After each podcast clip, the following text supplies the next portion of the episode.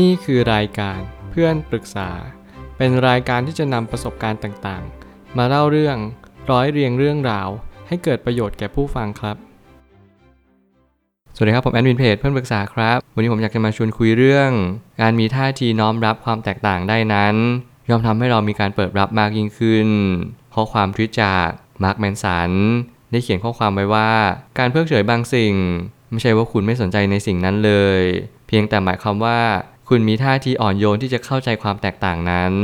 เหมือนกับว่าชีวิตเนี่ยกำลังมายื่นบททดสอบให้เรากันทุกๆคนเราสามารถทำบททดสอบนี้ได้อย่างดีเยี่ยมหรือเปล่าจริงๆแล้วการที่เราใช้ชีวิตในทุกๆวันเนี่ยเราก็กำลังเจอบทเรียนบททดสอบเราอยู่บนสังเวียนที่ยากที่จะต่อกรได้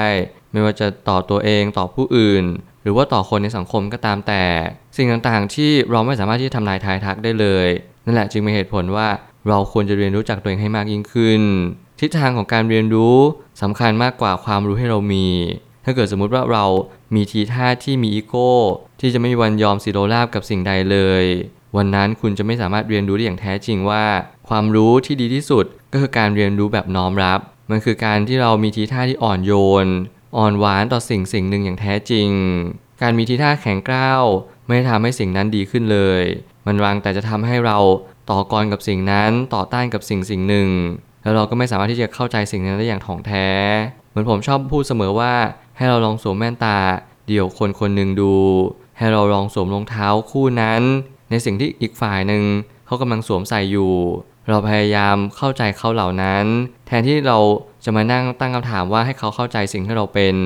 ถ้าเราเริ่มต้นแบบนี้ได้ถ้าเราเข้าใจแบบนี้ได้ชีวิตเราก็จะมีความสุขมากยิ่งขึ้นเพราะเรามีการเปิดใจและน้อมรับสิ่งต่างๆเข้ามามากขึ้นผมมาตั้งคำถามขึ้นมาว่าบางทีชีวิตก็ต้องใช้ความเข้าใจอย่างยิ่งในการเรียนรู้ว่าเราต้องรับมือกับสิ่งที่ผ่านเข้ามาอย่างชีวิตของเรามากกว่าที่เราจะไปต่อต้านกับสิ่งที่ผ่านเข้ามาถ้าเกิดสมมติสิ่งที่ผ่านเข้ามาในชีวิตของเรามันคือบททดสอบมันคือการเรียนรู้และมันคือสิ่งที่เรามุ่งมั่นปรารถนาว่าเราจะต้องไปในจุดจุดนั้นในณเวลาที่เราถูกกำหนดเอาไว้นี่แหละจึงจะเป็นเหตุผลว่าทำไมชีวิตของเราแต่ละคนนั้นแตกต่างกันบางคนนั้นมีทีท่าที่ไม่อยากต้อนรับสิ่งต่างๆเข้ามายังชีวิตของเราแต่บางคนมีทีท่าที่เปิดรับเสมอพร้อมรับและก็ต้อนรับสิ่งต่างๆที่มันเข้ามายังชีวิตของเราซึ่งสองกระบวนการนี้ก็มีผลลัพธ์ที่แตกต่างกันอย่างสิ้นเชิงถ้าเกิดสมมุติเรารู้ว่าเหตุตรงกับผลเราจะทำยังไงกับปัญหาเหล่านั้นเราจะเพิกเฉยมันไหมหรือเราจะค่อยๆน้อมรับเปิดใจรับมันแทนที่เราจะผลักไสไล่ส่งมันท่าทีของเราจะกำหนดการตอบสนองต่อสิ่งเราได้อย่างดีเยี่ยมจงฝึกฝนที่จะเข้าใจว่าไม่มีอะไรที่สลักสำคัญไปมากกว่าการตอบสนองเลยผมเชื่อว่าการตอบสนองนั้นสำคัญมากกว่าการที่เราคิดยังไงกับมัน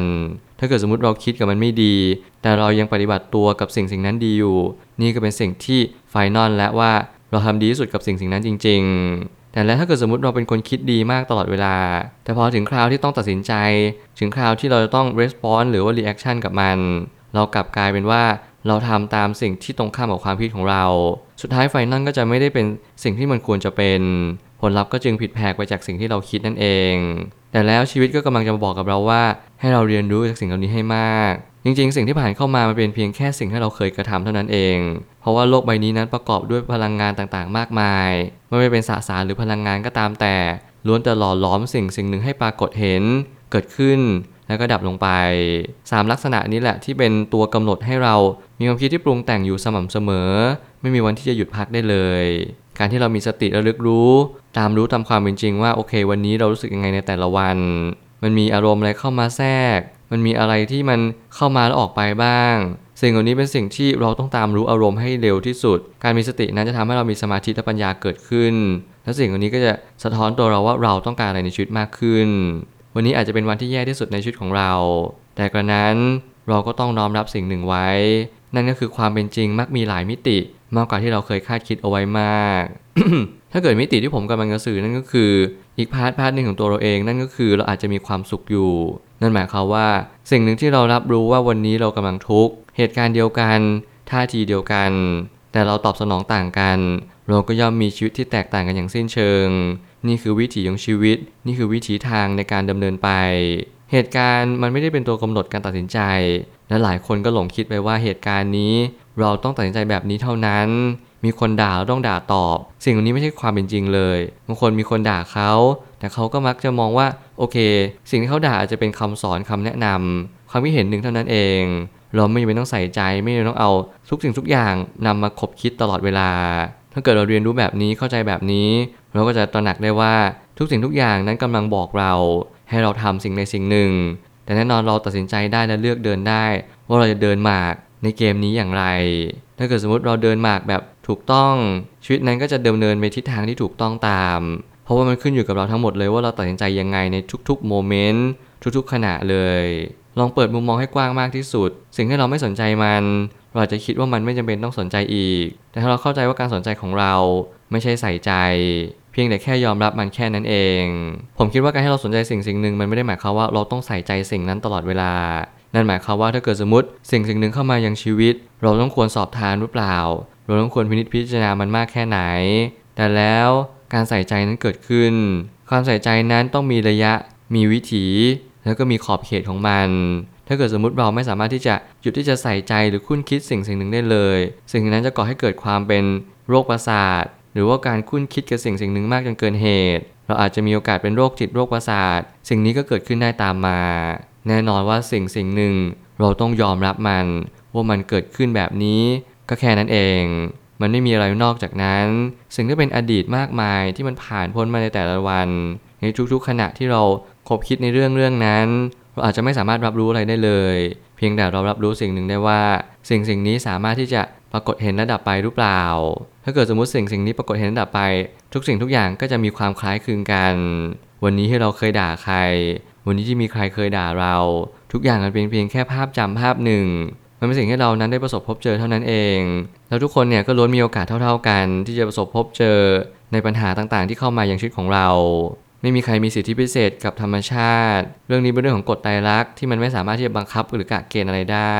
เพียงแต่เราอยู่บนโลกเราจงเข้าใจกฎที่มันอยู่บนโลกเท่านั้นเอง